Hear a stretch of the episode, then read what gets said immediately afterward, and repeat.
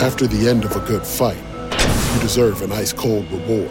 Modelo is the mark of a fighter. You've earned this rich golden lager with a crisp, refreshing taste. Because you know the bigger the fight, the better the reward. You put in the hours, the energy, the tough labor. You are a fighter, and Modelo is your reward. Modelo, the mark of a fighter. Drink responsibly. Beer imported by Crown Port Chicago, Illinois. Everybody in your crew identifies as either Big Mac Burger, McNuggets, or McCrispy Sandwich. But you're the filet fish Sandwich all day.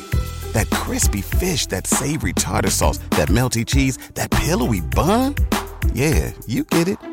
Every time. And if you love the Filet-O-Fish, right now you can catch two of the classics you love for just $6. Limited time only. Price and participation may vary. Cannot be combined with any other offer. Single item at regular price. Ba da ba ba ba. Welcome to the Baseball America podcast.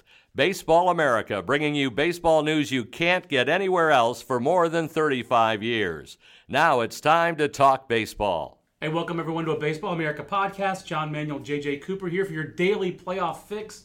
And we want to remind you our Baseball America podcast and Facebook Lives, which that'll come tomorrow. These are all sponsored by Baseballism. Baseballism is the official off the field brand of baseball, offering apparel for men, women, and kids. Shop now at baseballism.com. Enter the offer code BASHIP and receive free shipping on your order. Visit baseballism.com for hats, shirts, and more today. Perfect time of year to get into baseballism. If it's uh, if your weather is uh, like it is here uh, down south, Don't need the you hoodie yet. tell, you don't need the hoodie. You could go with a t-shirt, and maybe if they have a rain slicker, that might come in handy this week. Hot and muggy. It does not feel like October, JJ, weather-wise, but it sure feels like October on your television, on your however you consume baseball in 2017. It feels like October, and this weekend And- was pretty great baseball. By the way, when you you talk about that, like there was a point this weekend where I got banished because you know one kid wanted to watch something, one kid wanted to watch something else. But the great thing about baseball, you know, in 2017, from the standpoint is, is it's okay. If I'll the just TVs take, are occupied, yeah. I'll just take my tablet and That's I will enjoy it on this, and it's no problem at all. You know, but it, it, I will ask you the the thing that stood out. Like if I said of all the games, the one from the weekend that was like, and there were a lot of good ones. There were a lot of good ones. there were a lot of good ones. I mean, I could I could easily make the argument for the Yankees game yesterday. You know, that was thrilling, Yankees Indians. But Mm-hmm. I'm going to go with that Nats game from Saturday. I'm guessing you might too, because that just was. You know, my favorite game of the weekend, actually, I think it was Friday night, was Game Two, Indians Yankees. That was an epic Oh, that, game. it, it's So funny. It feels like that. so was- much it feels like that. It feels like that was a, a month ago. It does. We have a lot to go The game over. was insane. But that game was crazy, and uh, that was I, I- again like we talked about, kind of previewing it and previewing the ALDS about. I think everyone respects how good the Indians, the Cleveland team is. That's a whole other thing. I have to give Keith Law props. He never calls them the Cleveland Indians. They just calls them Cleveland, and I'm kind of there with him. It is frustrating to watch the and constantly see the logo. I don't care about tradition about that. And I'm Greek Orthodox.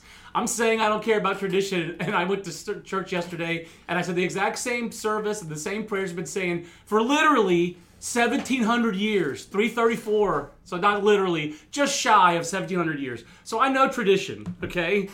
And that is not a tradition worth preserving. Just like not letting women step in the altar is not a tradition worth preserving, but saying the Lord's Prayer is. There's certain traditions that are worth preserving I- I and didn't some that are not.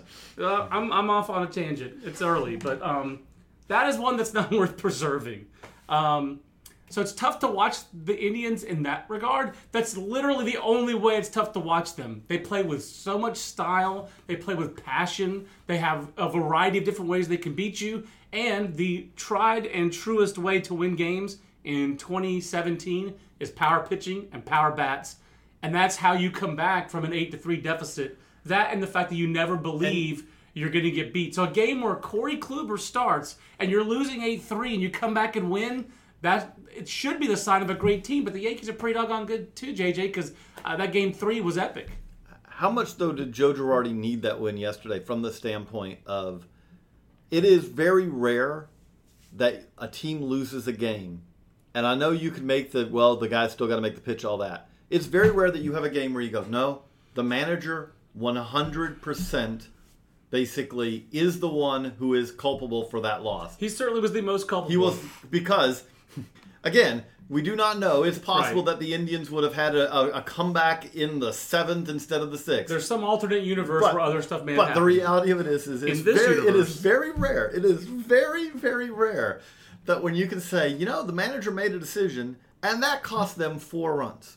It sure seemed like I mean it was a direct A Correlation. equal A equaled B in that case. And again, in a situation where there, the day two, he came around and is like, you know what, I feel awful about it, which is the right answer because these things happen. You have to make these decisions in a split second. The reality of it is, is there is no defensible when you know that the next inning.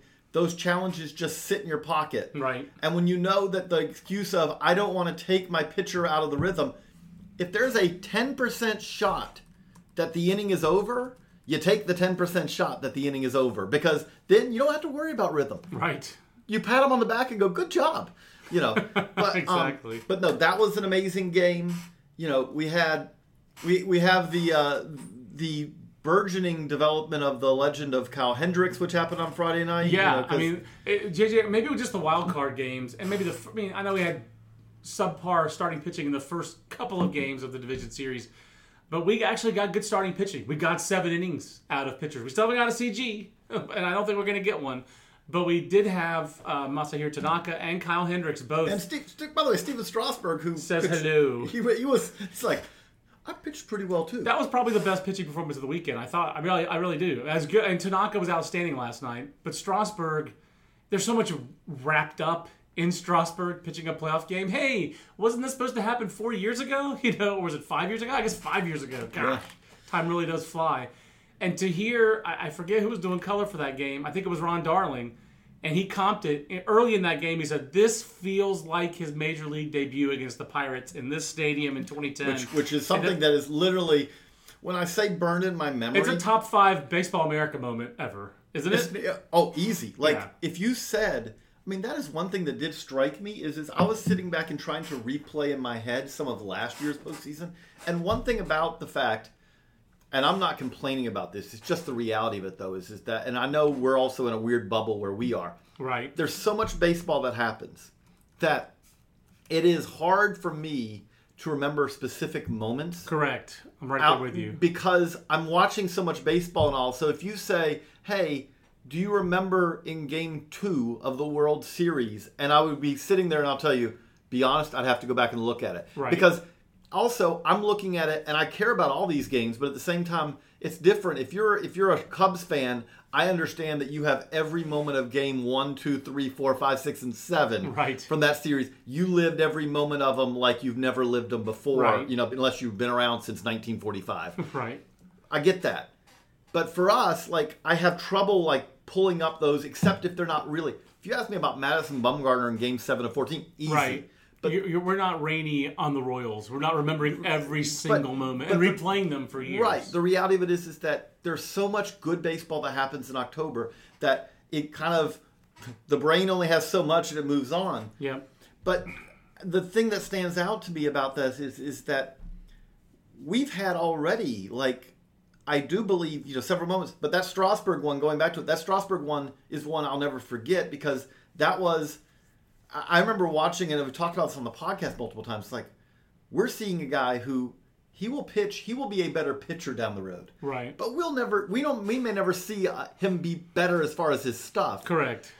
that was not equal of that stuff, but it wasn't that you know it It was wasn't pretty- far off. It wasn't was- far off. He was very, very, very good. So, uh, p- p- top three moments of the weekend. I think that you're right, though. I do think the Bryce Harper home run, for me, just because it's of who it was, when he did it, how dead that stadium seemed, right coming right after yet another Trea Turner, just uh, knife turning at bat where the Nats fans are booing him, um, and then on top of it, it's against the World Series, defending World Series champions, and Anthony Rizzo is basically getting like every hit they ever need and driving in every run. But it's also one Mm-hmm. A of team these that has the necessary arrogance because they've earned it. no question. And you had Jon Lester pitch well, doing Jon Lester postseason things that he's done since basically 2007.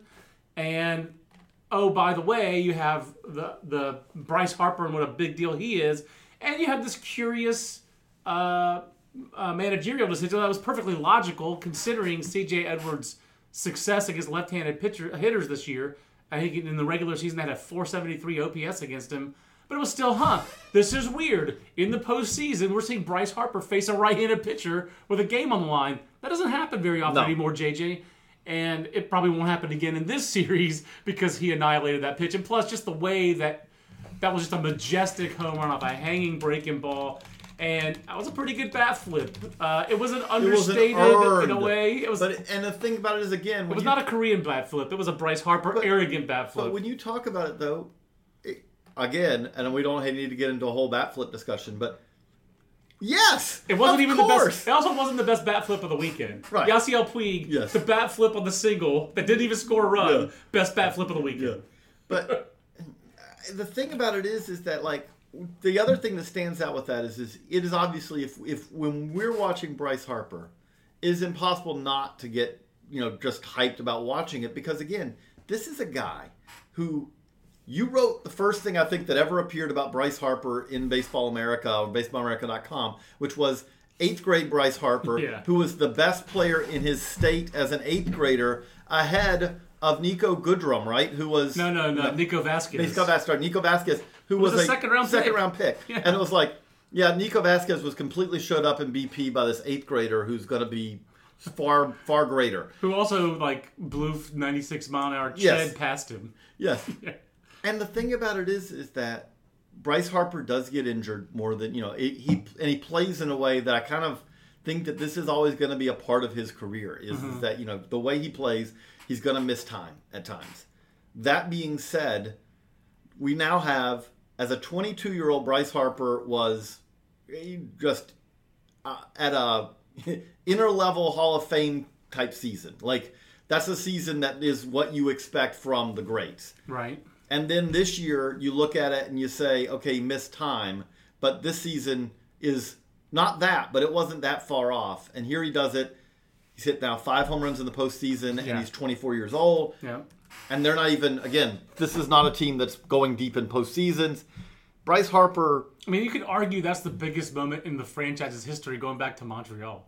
I mean, you really can. I'm not. I'm not making that argument. I saw that debate being had on Twitter. the funny thing is, is so then we have Zimmerman's home run.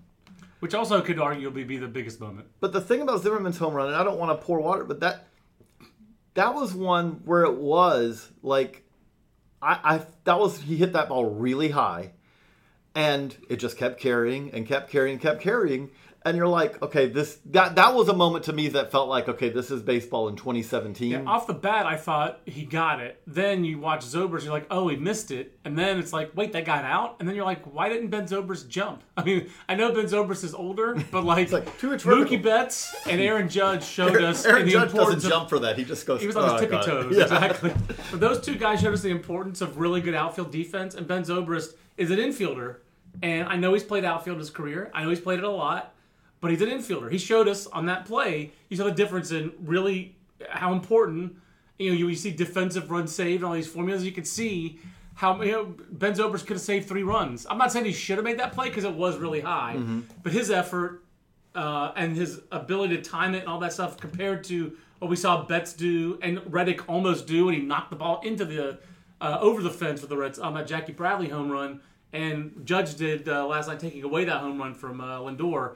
That was a pretty big contrast. So what else stands out? Again, we can't dissect it all. I mean, we would be here. We, we have other stuff we have to do because we literally could spend all day. How about David Price? How about David? You talk about people who are embattled by the media. Joe Girardi embattled. Doesn't seem like he's having very much fun being the uh, uh, manager of the New York Yankees anymore. And Buster Olney this morning on Mike and Mike on ESPN Radio said that he wouldn't be surprised if if Olney's not back next year. And it's as much because he, uh, Girardi doesn't want to come back as much as if he gets fired. So that was interesting. Um, interesting news.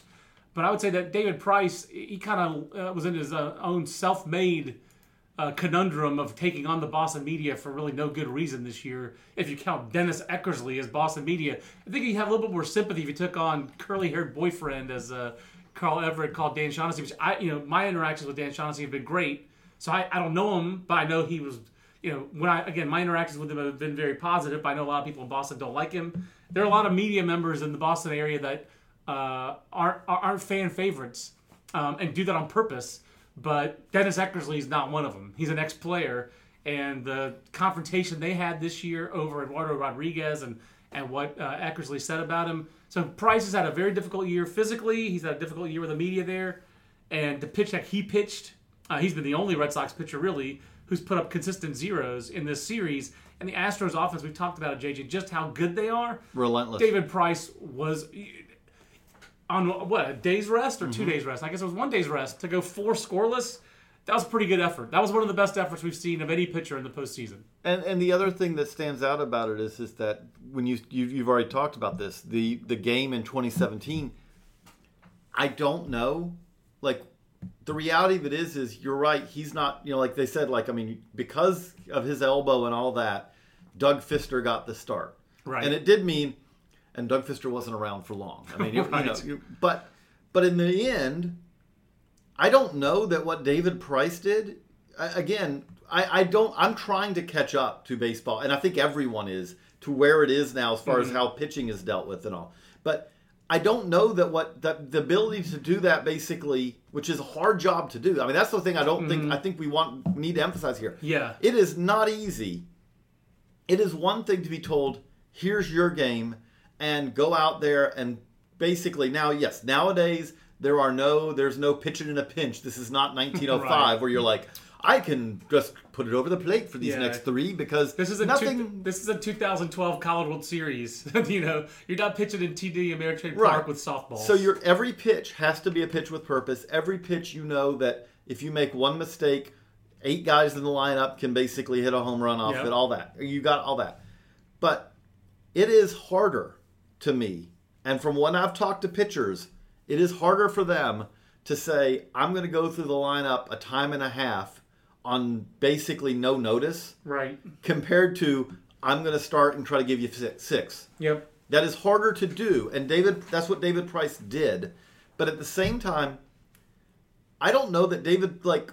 You need better out of Fister to do this, but Yeah. I don't know that he's not actually more valuable to them in, as this like okay Super reliever. Right super now. reliever who will take four innings of a game away.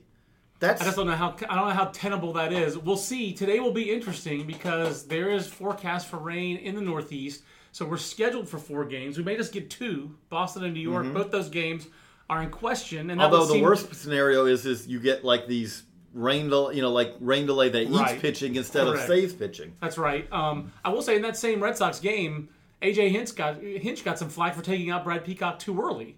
So I think that the the uh, you know I just think it's really hard. I, I don't think we know kind of where we are yet. I do think the the the game that was the highest quality game of the weekend was the game where Tanaka and Carrasco were both on their games and both pitched deep into that game and pitched very well. Both teams needed, you know, it did come down to a battle of the bullpens, and Greg Bird got Andrew Miller, which that's also like, you know, Again. I mean, like on the strat cards, you know, that ain't happening. I don't- I- I think- I actually no don't home I don't runs think- against lefties on on Bird's strat card, and no home runs allowed against lefties on Miller's strat card. So that ain't happening on the cards, but in real life, Greg Bird annihilated that baseball. Hashtag Colorado. and then hitter. Chapman, who seems to have put, you know, again whatever it was, and I I, I was subscribed to the. Did you see how much I pitched last October? It, Yeah. You know, I was tired. Yes. You know, but you, that oh, was By the way, did you see that Aroldis Chapman favorited a Yes, Instagram post yes. that called Joe Girardi an imbecile? yes. So he had an interesting weekend. Yes, but to go out and do the five out say the the other thing that struck me as I was watching that last night is is that what Mariano Rivera did, and when Mariano Rivera did it, it was something that was like this outlier of many sorts. Like what stood out about Mariano Rivera was is that when we got into the La Russa form of this is the this guy's the seventh, this guy the eighth, this guy the ninth.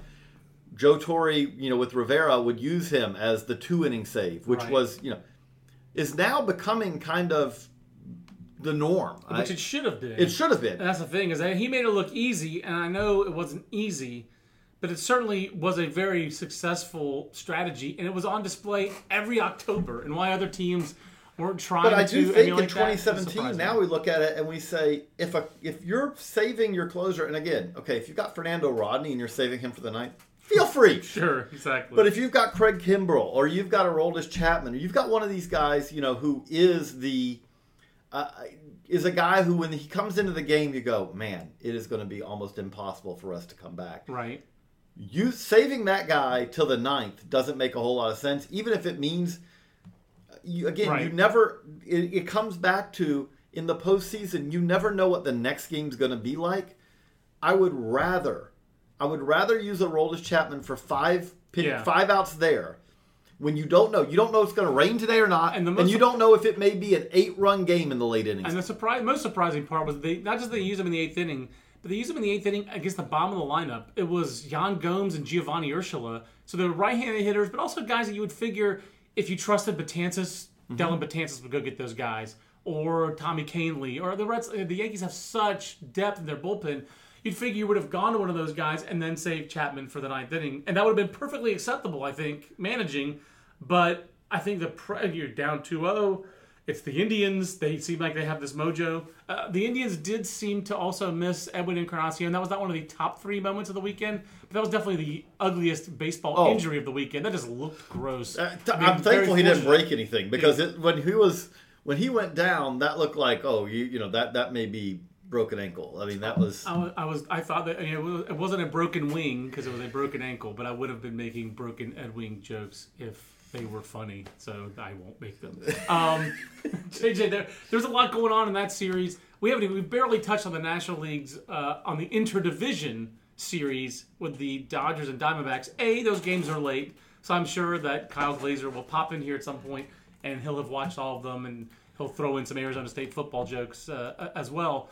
But that series has been the highest scoring series so far 9 5 and 8 5 Dodger victories. Um, I'm kind of curious if we. uh, Do, do you feel like Arizona has the ability to come back and beat the Dodgers three straight times? They've got Zack Greinke going, they're mean- back home, but no. no, no, I mean not again when you talk about it, it's baseball. I, I would never say that it's impossible never, for yeah. any team to not win three games in a row because that happens all the time. Every you know clearly the Dodgers, admittedly not with exactly the lineup they have now, but. The Dodgers had a stretch where they could not win for two and a half weeks. So, Right, you know, right. if you said, is it possible that they'll get cold? Absolutely. But I, again, I do think right now you are looking as good as the Diamondbacks are. This Dodgers team is better. I, the thing that stands out to me about that series, and I know Cody Bellinger has not.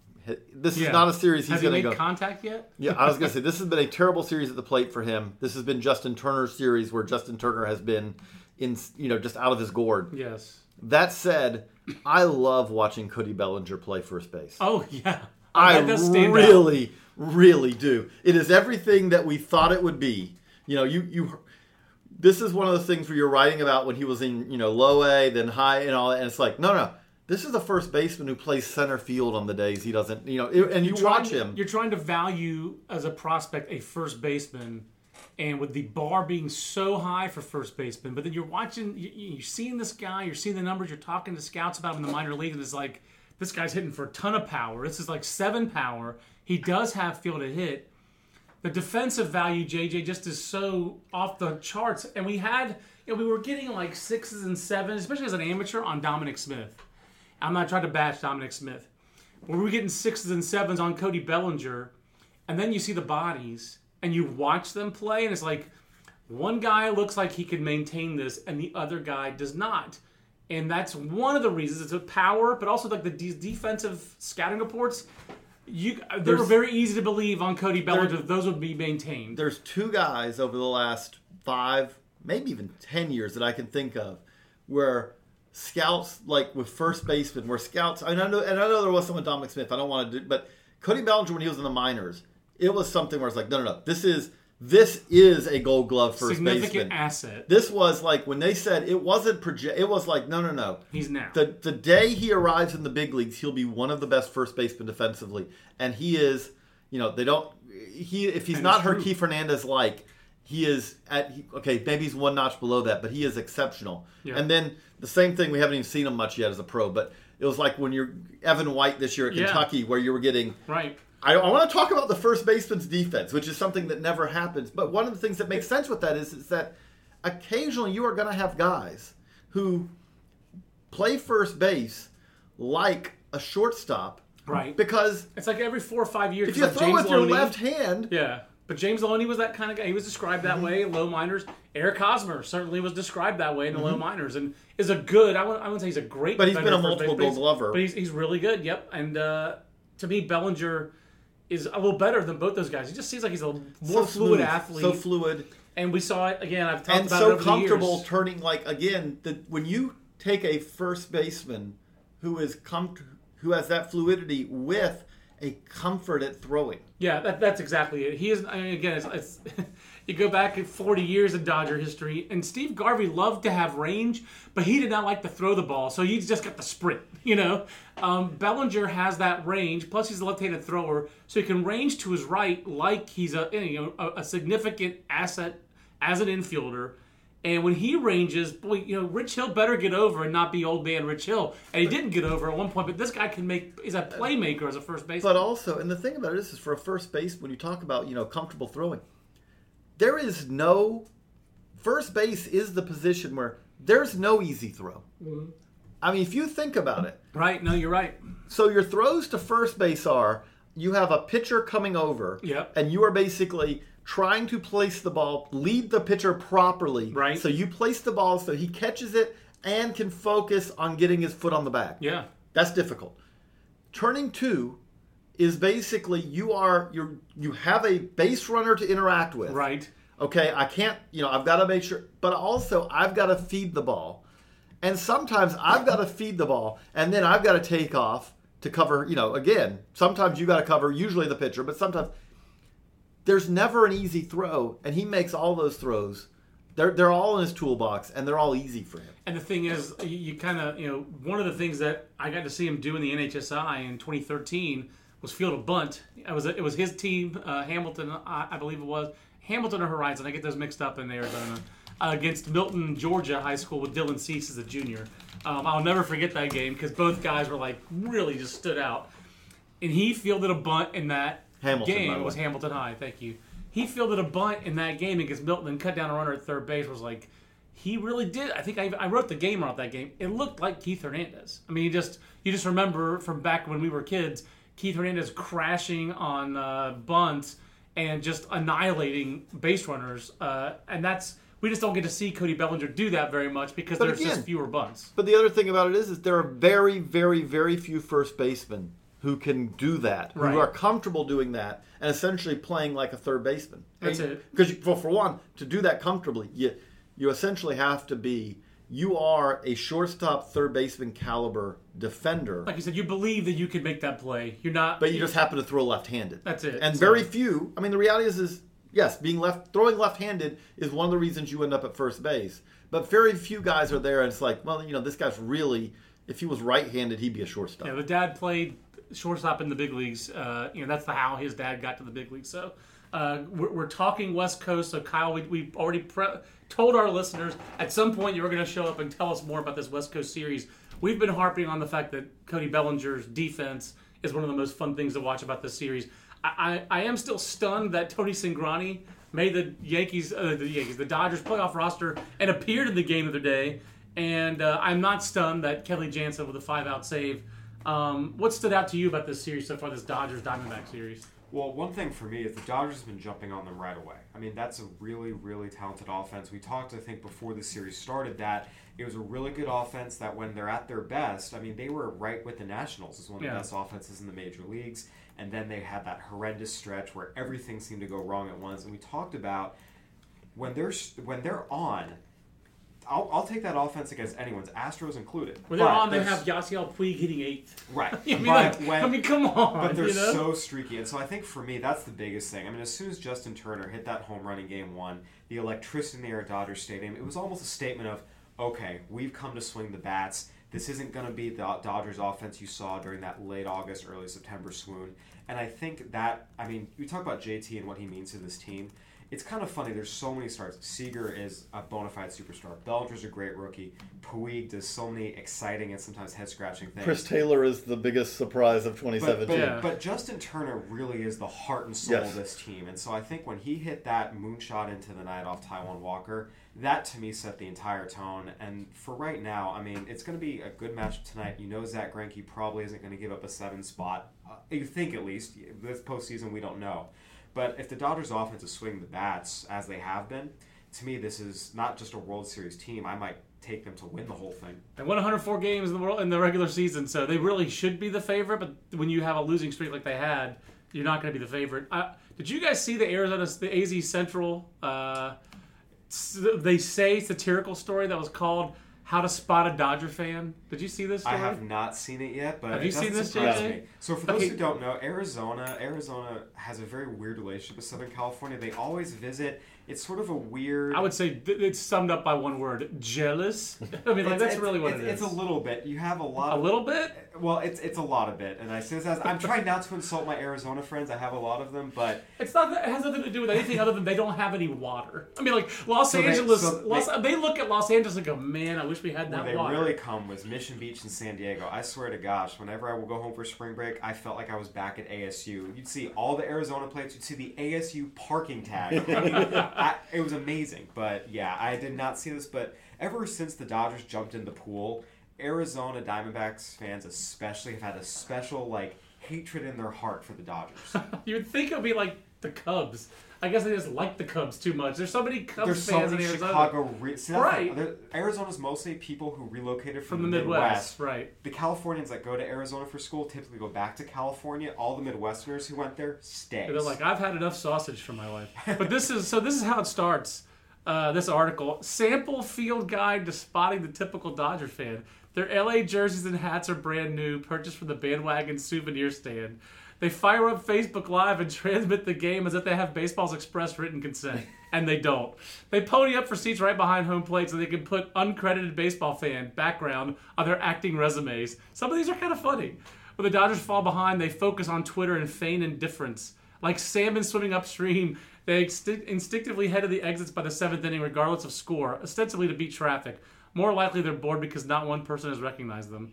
Um, I mean, it goes on. So now, now this has been added. It's an update at the top of the story.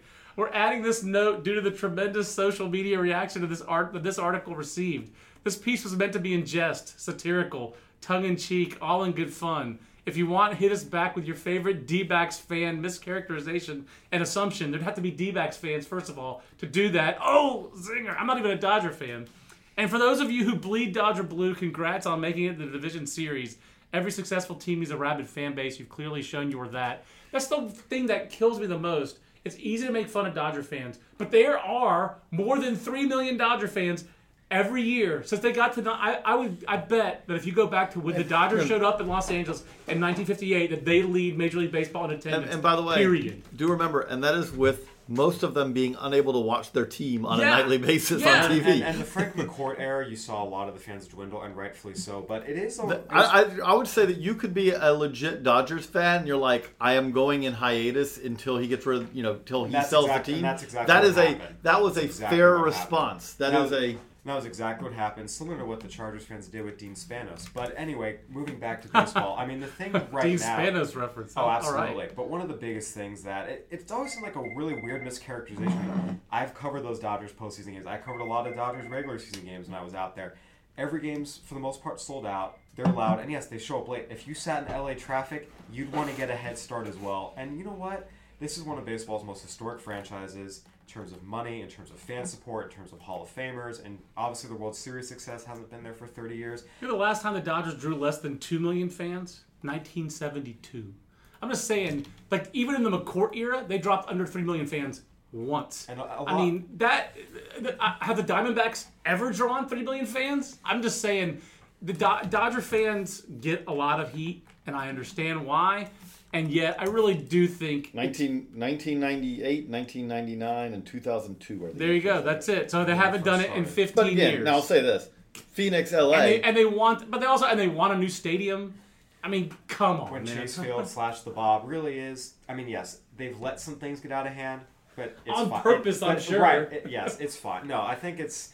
It's always seemed a little weird to me that people take shots at Dodgers fans. That's when what- that's all I'm frankly, saying. Of all of all the like franchises, I've covered games at Wrigley, I've covered games at Fenway, I've covered games at Yankee Stadium.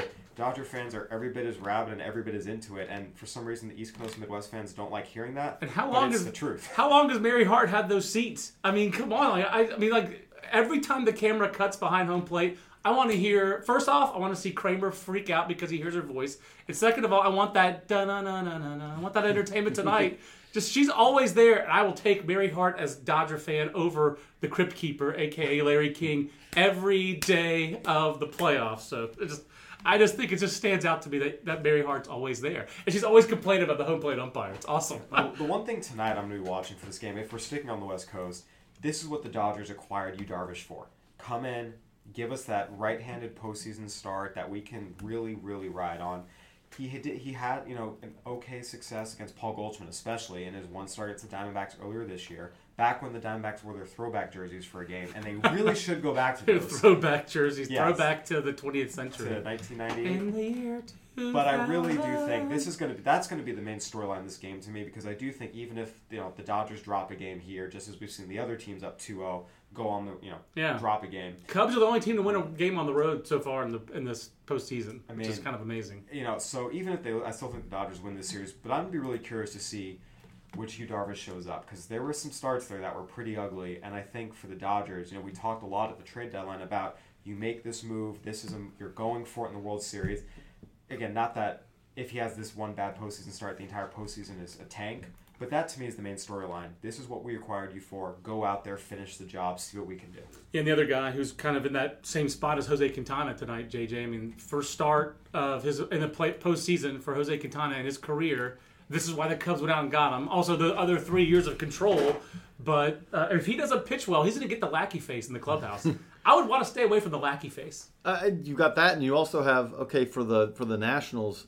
How healthy is Max Scherzer? Right? Yeah. Uh, how healthy? And again, now the thing about that is, is if I'm the Nationals, I'm not looking for the great thing about 2017 baseball is this, I'm not asking him give me nine. Right, exactly. I'm not even asking him to give me seven. But you did, but give me a thirty million dollars a year. So if you give me seven, eight, or nine, this but, is kind but of we what we're paying understand. But we understand though that you are. I mean, he's coming back, you know, from Right. from injury.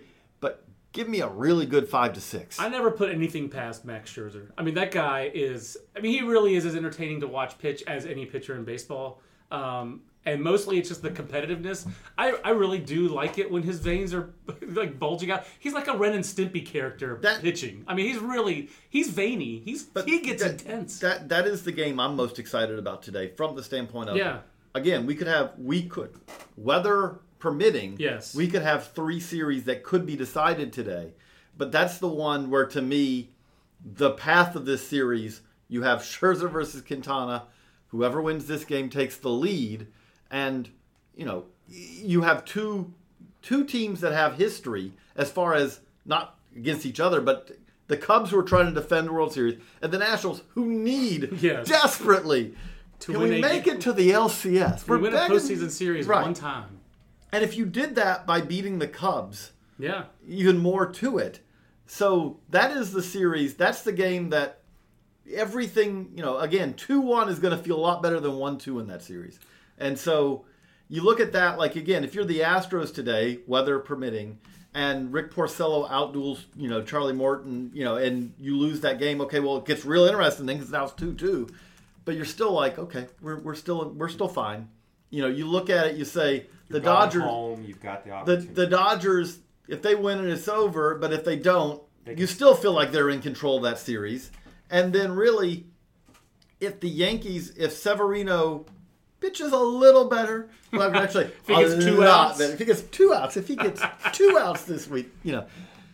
But you have if they beat the if they beat Cleveland tonight, you know it is something where you say okay, and then that's two two, and that's gonna be a fascinating final game. But if you're Cleveland, you do have in the back of your head, let's finish them tonight. We got the the Washington Chicago series. That's the one where it again winning two games is not impossible for any of these teams, obviously. But that's the series where you have the pivot point tonight. Yeah. Completely agree. And I must say, it's been a very, you know, entertaining postseason so far. last year's postseason was still one of the best postseasons I can remember, start to finish. Starting with that wild card game between the, uh, the both wild card games actually, all the way to the World Series. But we've had a nice start to this postseason. All these games have been entertaining. There's been a lot of big home runs. As much as the starting pitchers have not always been great, we have seen some good pitching performances. We've Yeah. started to, I mean, Seen a little bit of everything. Tanaka last night. David Price, new Red Sox hero. Who'd have thunk? Yeah, no. well, they would have two years ago, and they gave That's him I two hundred seventeen million dollars. That's that. It is amazing. Like uh, it, it, uh, Dan Shaughnessy wrote it last night, like how he's pitched his way into fans' hearts. Red Sox fans are real. Are they really that fickle? I guess they no, are. No, no. When you say that, let's be honest. He hasn't pitched his way into Red Sox fans' hearts. He's pitched his way to basically where, okay, well, let's see what you do next time. That's right, exactly. Because the same story would be if, if he blows it in game five, will be, well, David Price didn't, you know. Well, Eric J. Alves asks on the Twitter machine Do Red Sox hope game is played to keep momentum from yesterday and take chances with Porcello, or hope for rain so Sale and Price are ready for game four? I think there's an obvious answer to that one. Yeah, I mean, I, Sale and Price. I mean, come on. The Price. Momentum in the playoffs is uh, is Who's on the mound? it's who's on the mound and let's momentum i don't care what you did yesterday if in the first inning you know porcello gets shelled nothing that happened yesterday matters I do think that the Nobel Prize for Economics was just awarded this morning in Oslo to the dude who says that the human element has to be factored into your economic your economic models. So I think there uh, that is basically to me like can be transferred to baseball and yeah, there is a human element to this and there is a momentum element to this and this is probably I don't know if you could say it's science, but it's definitely economics, which is what the whole game. All these front offices are based off these economic models right now. So I think there is something to it, but there's more to sale and price being uh, price being available, sale being at his best, and sale greater than Porcello. So Just to put it on the other side, though, at the same time, instead of now facing Charlie Morton, you might have to deal with Keuchel Verlander again. Verlander Keuchel and everyone. Verlander. Yeah, Keuchel. So I'll that's- so Charlie sort of- Morton's really gotten been really good lately. So I never thought I'd say that, but Charlie Morton has been really good lately. So I might not want to face uh, Keuchel. Keuchel's good. Uh, I would I would rather face Morton than Verlander. But Charlie Morton's Charlie Morton's pretty good. So the Astros, for me, they do have. I'll be really interested. I'm, I was a little surprised that they started Peacock over Morton the way that Morton finished the year. Roger Munter also says, JJ, uh, thanks for answering my, my question. In one of the recent podcasts, he will take exception with JJ for thinking Mantle was a better prospect than Mays. I, I, I agree with him. I, think Mays was the better prospect. I, I think Mays was the better player. I think Mantle's the better prospect. The reason I say that is, is you had switch hitter who ran supposedly, like again, when you talk about scouting a prospect, pre-knee injury times for Mickey Mantle, the ones that I've been got, given by, and I mean when I say. If you're talking to a scout who scouted Mantle at this point, saying saying. long-time scout is pretty Yeah. obvious part of that. But the the, the the the the times I have heard, obviously the power for Mickey Mantle was at the top. Raw power was at the all-time top of the scale. You know, again, he didn't hit the ball 565 feet. I know he didn't, but but he was at But if all-time he top. moves just 500, that's 80 pounds. But Yeah. all-time top of the scale, and the times, the running times were easy 80s. So Sure. you had you had that as good as. Again, I think Willie was Mays. Mays not an eight? I mean, come on. I think it was an eight. I think. I think He think was a center fielder at the time. Mantle was not because of was. No, but man, He was well, right actually, no. field, When being was a scouted, center. when being scouted, he was a shortstop. Uh, yeah, that's well, he and a bad one. he but- was like B.J. Upton. but he had the arm too. You know, he had. But again, we're talking about two of the all-time greats. But I do think you know the funny thing is, is the funny thing is is that and Babe Ruth would not when we're talking about this. Babe Ruth would not. It's like, well, the body's not going to hold up very well. I think he's going to Right. All that. I do love looking at the 1951 uh, Giants, who of course uh, th- that wa- was that the year of the Giants win the pennant. That was the year, right? 1951. I think that was the year of Bobby Thomson's ho- shot heard around the world. Um, Giants win the pennant. Yada yada yada. Uh, that team uh, walked more than it struck out. 671 walks, 624 strikeouts. As a team, um, and, and Mays was 57 walks, 60 strikeouts. He was one of the worst strikeout to walk rates on the team. Um, it's really fun to look back, but, but they had also, I, I think the, the difference could be uh, going back in time as a prospect ranker, that you had Willie Mays with a little Negro League time where you would see him at a high level of play versus Mickey Mantle. So if you're if you're dropping yourself in that time, you probably valued Mickey Mantle's minor league time over the Negro leagues because you were probably racist in 1951. but if you're looking at it objectively, historically, the Negro Leagues were a higher level Right. of play. No so you would say that uh, Willie Mays doing that for the Birmingham Black Barons Ma- made you more. rate him as a higher prospect. I'm just I'm just Yeah, going if you're back. going back, if you're going back the MLEs on that, That's would what I'm be, saying, would exactly. be better than That's the where I'm headed. MLEs on you know. That's where I was headed. So that that it took me a long while to get there. I think you both thought I was going to embarrass myself, but I didn't. So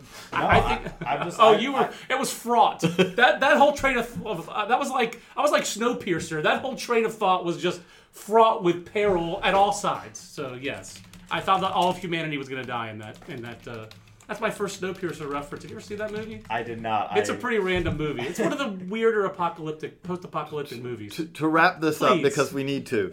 Uh, you know, so Happy which, Columbus Day, everybody. yeah, so which Indigenous peoples do. so so which so which series do you think goes? Which series do you think goes five? I, I think the Cubs Nationals one is the best one. It's just, I, I mean, I'm, I know I'm borrowing from the NBA, but the series don't start till someone wins on the road. That series started from game one, and we've had our share of drama and moments in that series. So I'm, that that's the best one so far, and I think that will continue to be the best one. I mean, we, I think the best game was the Indians' 13 inning win, but I still think we have. I think that's the best series. Yeah, Cubs Nats is the best series. I do feel like at the beginning when I said uh, I had the Astros uh, Red Sox was the one that gave me the toughest time to pick, and John told me I was wrong because the Astros were going to run them over. So They I did the first two games. They did the first two games, but I, I actually am intrigued. I, I I don't know. Maybe I have too much faith in the Red Sox, but I I kind of think they're going to put this to five, and the Astros are going to feel a little bit of pressure on them. I just like the way that as much as Porcello has struggled.